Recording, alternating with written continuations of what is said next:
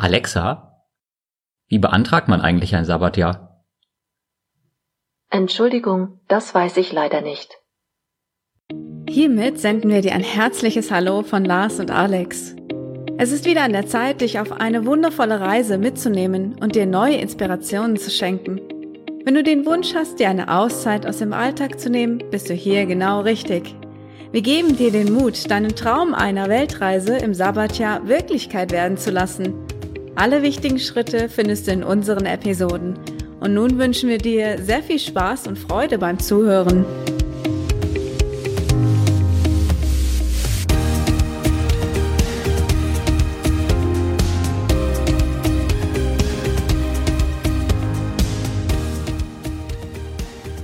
Heute geht es darum, wie man ein Sabbatjahr beantragt.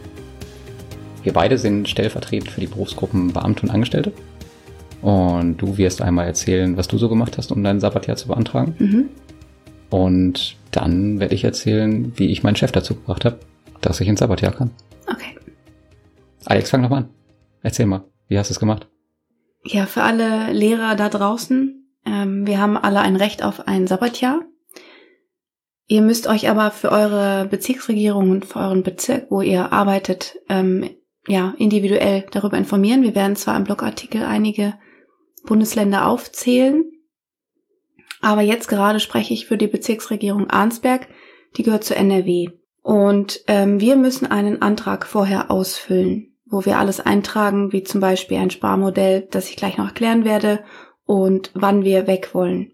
Das heißt Teilzeitbeschäftigung im Blockmodell. Also wenn du das eingibst bei Google, dann kommt schon einiges. Nur für NRW oder für alle? Für alle. Okay. Ja, den Antrag, den druckst du dir natürlich aus und füllst alles aus und dann entscheidest du, wie du sparen möchtest. Und da gibt's unterschiedliche Möglichkeiten. Ich wollte so schnell wie möglich ja weg und deswegen habe ich 2:3 gewählt. Also ich bekomme jetzt 2 Drittel meines Geldes für 3 Jahre. Das heißt, ich bin jetzt 2 Jahre am Sparen und bin im 3. Jahr im Sabbatjahr. Um das nochmal in Zahlen zu sagen, also wenn ich 3.000 Euro verdiene, spare ich jetzt 1.000 Euro für 2 Jahre und habe dann, dadurch, dass ich 1.000 Euro gespart habe, weiterhin 2.000 Euro im Monat zur Verfügung. Also 24.000 Euro im Jahr.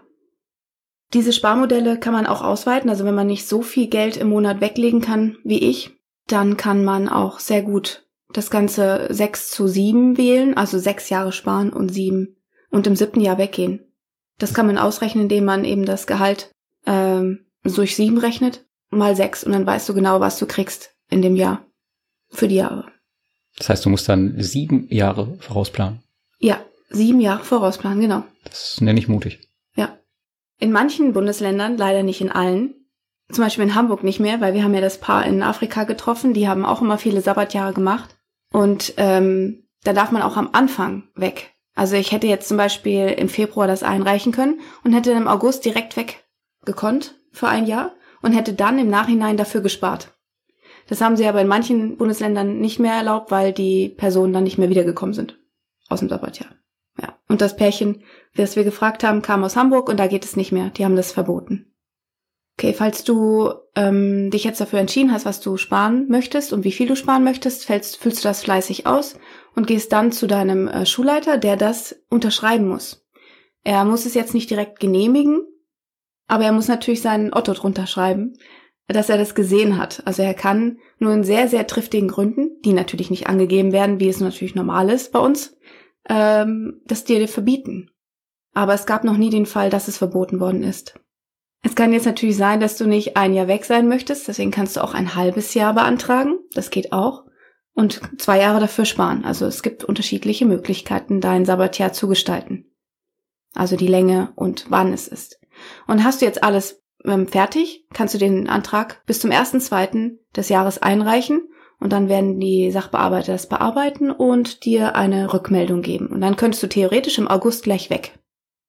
Ja, das ist in allen Bundesländern etwa gleich. Bei manchen ist es der März, bei manchen der April. Also ist auf jeden Fall im Frühjahr. Da musst du das abgegeben haben, den Antrag. Ja, ansonsten finde ich es sehr vorteilhaft, dass ich jetzt das Geld nicht sehe und es nicht ausgeben kann. Also es wird für mich gespart über die Zeit jetzt. Das ist quasi ein Zwangssparvertrag. Ja, genau. An sich ist es ganz cool, wenn ich dann in dem Jahr weiter ein Gehalt kriege. Die Beihilfe bleibt bestehen und meine Versicherung wäre auch eigentlich normal, würde weiterlaufen. Ja, ansonsten bin ich fertig. Kannst du den Angestellten rüber? Okay. Noch eine Frage, wie oft kann man das denn machen? Also kann man jetzt aus dem Sabbatjahr wiederkommen und dann direkt das nächste beantragen? Ja, das könnte ich tun. Also jetzt zum Beispiel 2020 im Januar könnte ich direkt wieder den Antrag stellen. Das heißt, theoretisch könntest du jedes dritte Jahr, wenn man möchte, pausieren? Ja, könnte ich. Gibt es auch Personen, die das machen. Allerdings weiß ich nicht, wie das dann ist mit dem, ist ja Teilzeit dann, ne? Ich würde dann mein Leben lang Teilzeit arbeiten. Ja, aber die Zeit, die du da bist, bist du ja schon komplett da dann. Ja. Auf jeden Fall. Ich arbeite Vollzeit. Um dann in dem Jahr frei zu haben. Ja, das ist ja cool. Ja, so unflexibel das mit dem Beamtentum ist, daran haben sie scheinbar gedacht. Ja, das stimmt. Und dass wir das Recht darauf haben, ist auch ganz cool. Ist leider bei euch nicht so, dass ihr das Recht drauf habt, ne? Nee, genau. In der freien Wirtschaft sieht's leider ein bisschen anders aus. Was heißt leider, kann man ja davon halten, was man möchte. Ich persönlich hatte erstmal überhaupt keinen Plan, wie man das macht. Und ich bin nicht direkt zu meinem Chef gegangen, sondern habe mich erstmal bei mir in der Personalabteilung informiert, wie das denn bei uns so üblich ist und ob das überhaupt funktioniert. Ja, die Info wurde mir dann auch gegeben, aber je nach Größe kann es auch in den Betriebsvereinbarungen verankert sein. Aber da das halt ja alles Privatwirtschaft ist, kann das jedes Unternehmen entscheiden, wie es möchte. Mhm.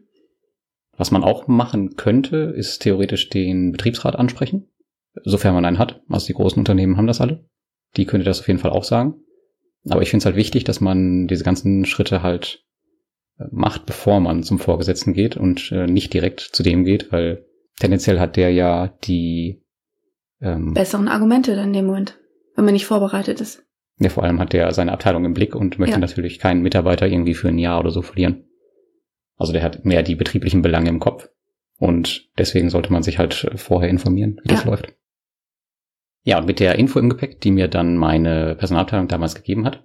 Also die sagten halt, dass das tendenziell bei uns möglich ist, aber dass das halt abgestimmt werden muss mit dem Vorgesetzten und ob der halt was dagegen hat, bin ich halt zu ihm gegangen. Und bei mir persönlich war es überhaupt gar kein Problem. Also der hat sofort Ja gesagt. Ich habe aber jetzt von vielen anderen gehört, dass es halt auch halt je nach Betriebsgröße nicht so einfach ist und man halt nicht so einfach ersetzt werden kann.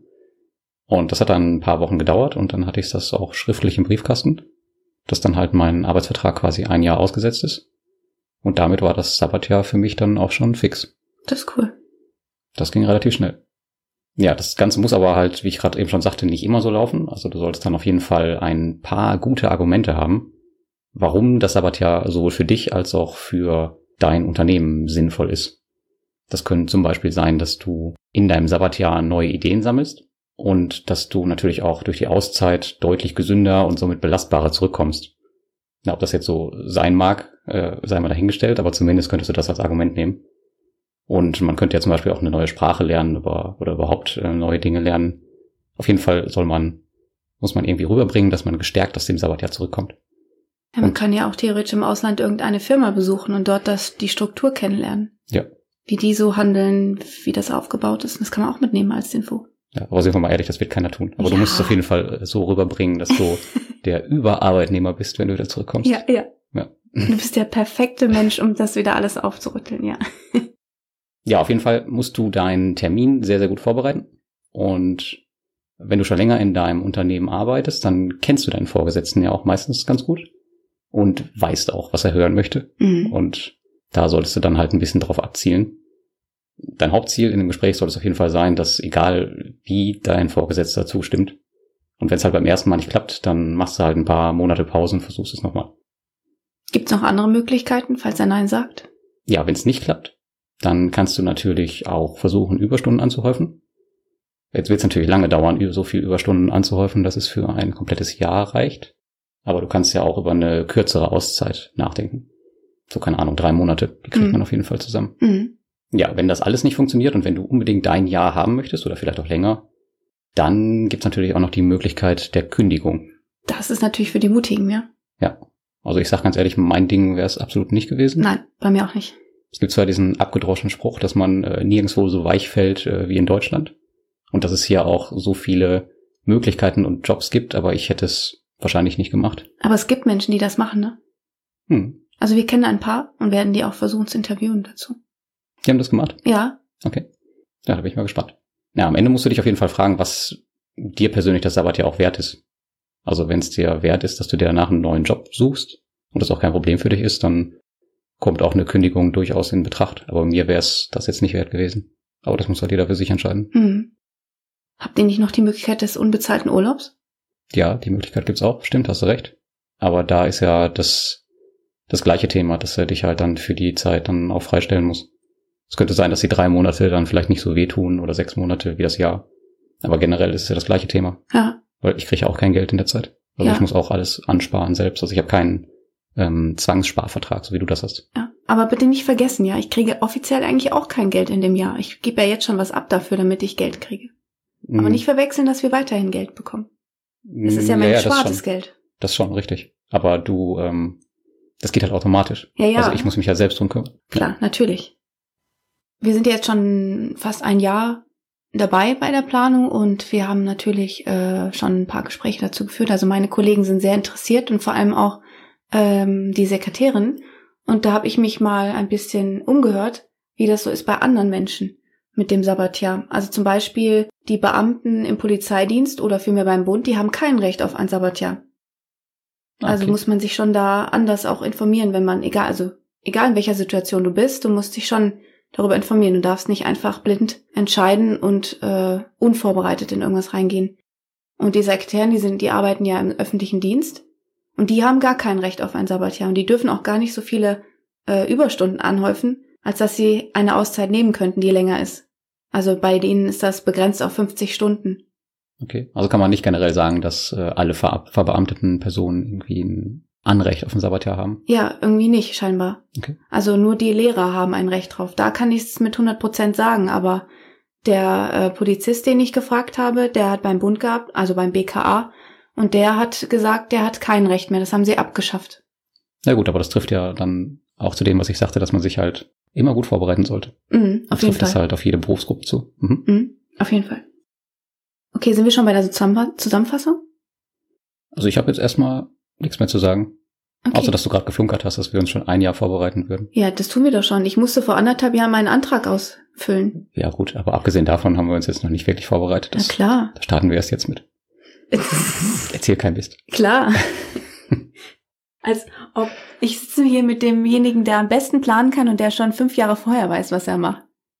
Du flunkerst gerade, aber volle Möhre. Nein, eigentlich nicht. Doch.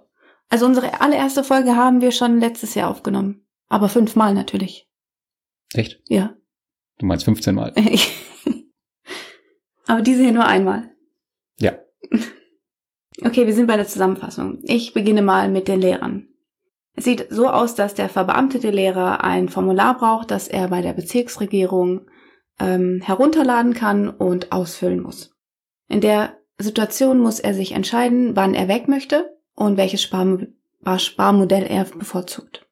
Wichtig zu wissen ist, dass die Beihilfe bleibt und dass die Versicherung ja entweder angepasst werden muss oder auf Anwartschaft gesetzt werden muss. Also ich werde genau das tun und dann zur Care-Konzept gehen für das eine Jahr. Für diejenigen, die in Lars Situation sind, die sollten sich auf das Gespräch sehr gut vorbereiten. Die dürfen nicht einfach so unvorbereitet reingehen und sich die Frage vor allem beantworten, welchen Vorteil hat meine Auszeit für das Unternehmen? Ganz wichtig. Denn nichts anderes interessiert deinen Chef.